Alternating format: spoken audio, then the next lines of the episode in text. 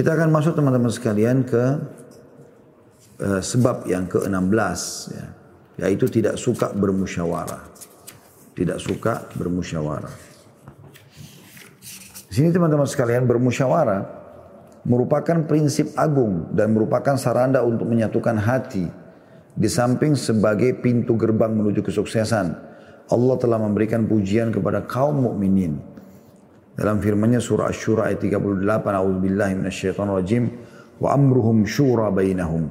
Dan urusan mereka diputuskan dengan bermusyawarah di antara mereka.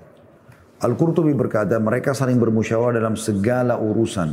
Orang-orang Ansar atau penduduk asli Madinah, sebelum kedatangan Nabi SAW kepada mereka, jika mereka hendak melakukan satu urusan mereka, maka mereka memusyawarahkan urusan itu, lalu mereka melaksanakannya. Maka dari itu Allah SWT memuji mereka dengan firman-Nya. Jadi maksudnya ini wa amrum syura bainahum.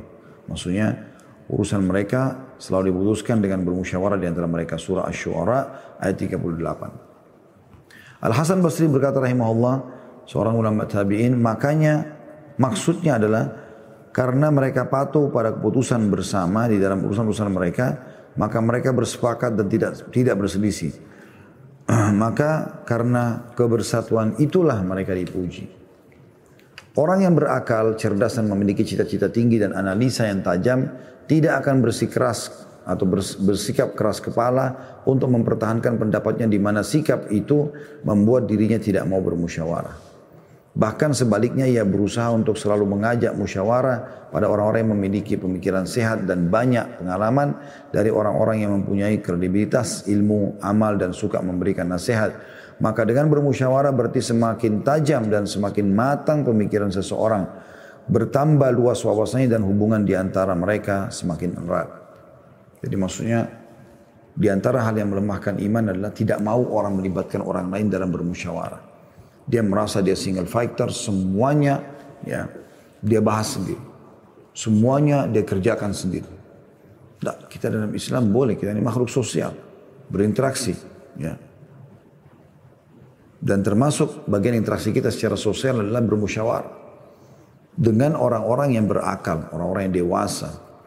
Nabi SAW, saya sudah Nabi, terima wahyu. Tapi Allah SWT masih mengatakan dalam Al-Quran, وَشَاوِرْهُمْ fil amr dan bermusyawarah kau hai Muhammad dengan orang-orang itu, maksudnya dengan para sahabatmu. Umar bin Khattab radhiyallahu berkata, pria itu ada tiga macam. Yang pertama, pria yang diberikan kepadanya suatu urusan, lalu urusan itu ia luruskan dengan pendapatnya sendiri. Yang kedua, pria yang memusyawarahkan perkara yang tidak jelas baginya, lalu ia memutuskan urusan itu sesuai dengan anjuran dan saran ilmu, ahli ilmu. Dan yang ketiga, pria bingung lalu merusak pemikirannya yaitu orang-orang yang tidak bermusyawarah dan tidak patuh kepada orang-orang yang memberinya nasihat. Jadi ini perkataan Umar bin Khattab sangat bagus ya untuk dipahami dan direnungi tentunya teman-teman sekalian. Bagaimana pria itu ada yang bermusyawarah, ada ada yang tidak mau bermusyawarah cuma dia pendapatnya sendiri saja. Ada yang mau bermusyawarah. Dan yang terbaik adalah yang mau bermusyawarah sehingga dia bisa mengambil pengalaman dan ilmu dari orang-orang. Musyawarah tidak akan mendatangkan kecuali kebaikan. Tapi tidak bermusyawarah justru melemahkan iman. Karena hanya muncul sifat sombong, merasa diri mampu, ya, mengalahkan orang lain dan seterusnya. Bashar bin Burd berkata, jika satu persoalan mengharuskan bermusyawarah, maka mintalah bantuan pada pemikiran ah, orang arif atau orang yang dewasa. Dan atau atau minta nasihat kepada orang yang setia. Dan jangan sekali-kali engkau jadikan musyawarah sebagai kebencian. Karena sungguhnya bulu sayap bagian bawah adalah kekuasaan bagi bulu sayap yang bagian atas.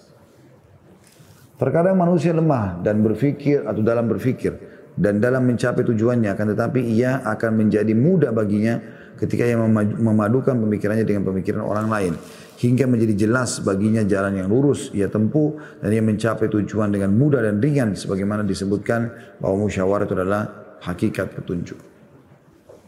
Di Pancasila juga kan ada tuh bermusyawarah. Ya, kan.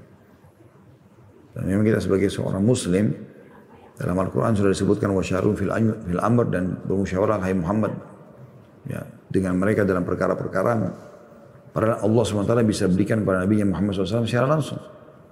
Setiap perkara penting membutuhkan pemikiran, sedangkan pemikiran membutuhkan pengalaman dan tidak sedikit manusia yang salah faham ketika mereka berpendapat bahwa musyawarah adalah bukti kekurangan dan merupakan penghinaan terhadap mereka, sungguh ini adalah kekeliruan yang besar. Karena ada sebagian orang begitu ya, dia tidak mau musyawarah sama orang.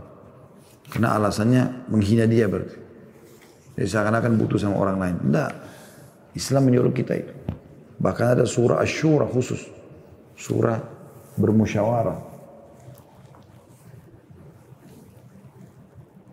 Allah telah memberikan kepada kita contoh yang amat jelas dan nyata pada manusia yang paling sempurna pemikirannya dan paling suci jiwanya itu Rasulullah SAW di mana Allah telah memerintahkan beliau untuk memusyawarah atau bermusyawarah dalam surah Al-Imran ayat 159 A'udzu billahi minasyaitonir wa syawirun fil amr dan bermusyawarah dengan mereka dalam urusan ini.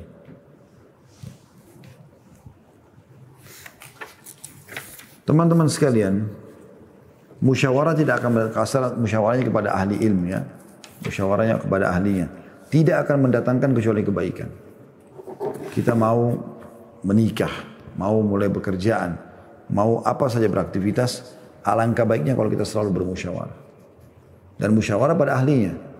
Ingat teman-teman, musyawarah ini akan menjadi sebuah senjata yang tajam atau lampu yang terang untuk memberikan jalan keluar dalam hidup kita.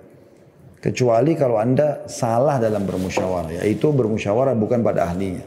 Contoh kasus, dia ribut dalam rumah tangganya. Lalu dia bermusyawarah dengan adiknya atau kakaknya yang belum berumah tangga. Apa yang terjadi? Mereka nggak akan faham. Kalau mereka hidupnya merasa lebih tenang tanpa suami, dia akan mengatakan, sudahlah, cerai saja misalnya. Kan begitu. Ini musyawarah bukan pada ahlinya.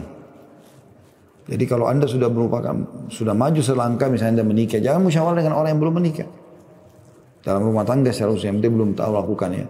Tapi kalau dia misalnya ahli perang, ya, kemudian anda walaupun sudah menikah lebih tua dari dia, tapi ternyata dia ahli perang dan anda tidak semahir dia, anda mau belajar nggak ada masalah.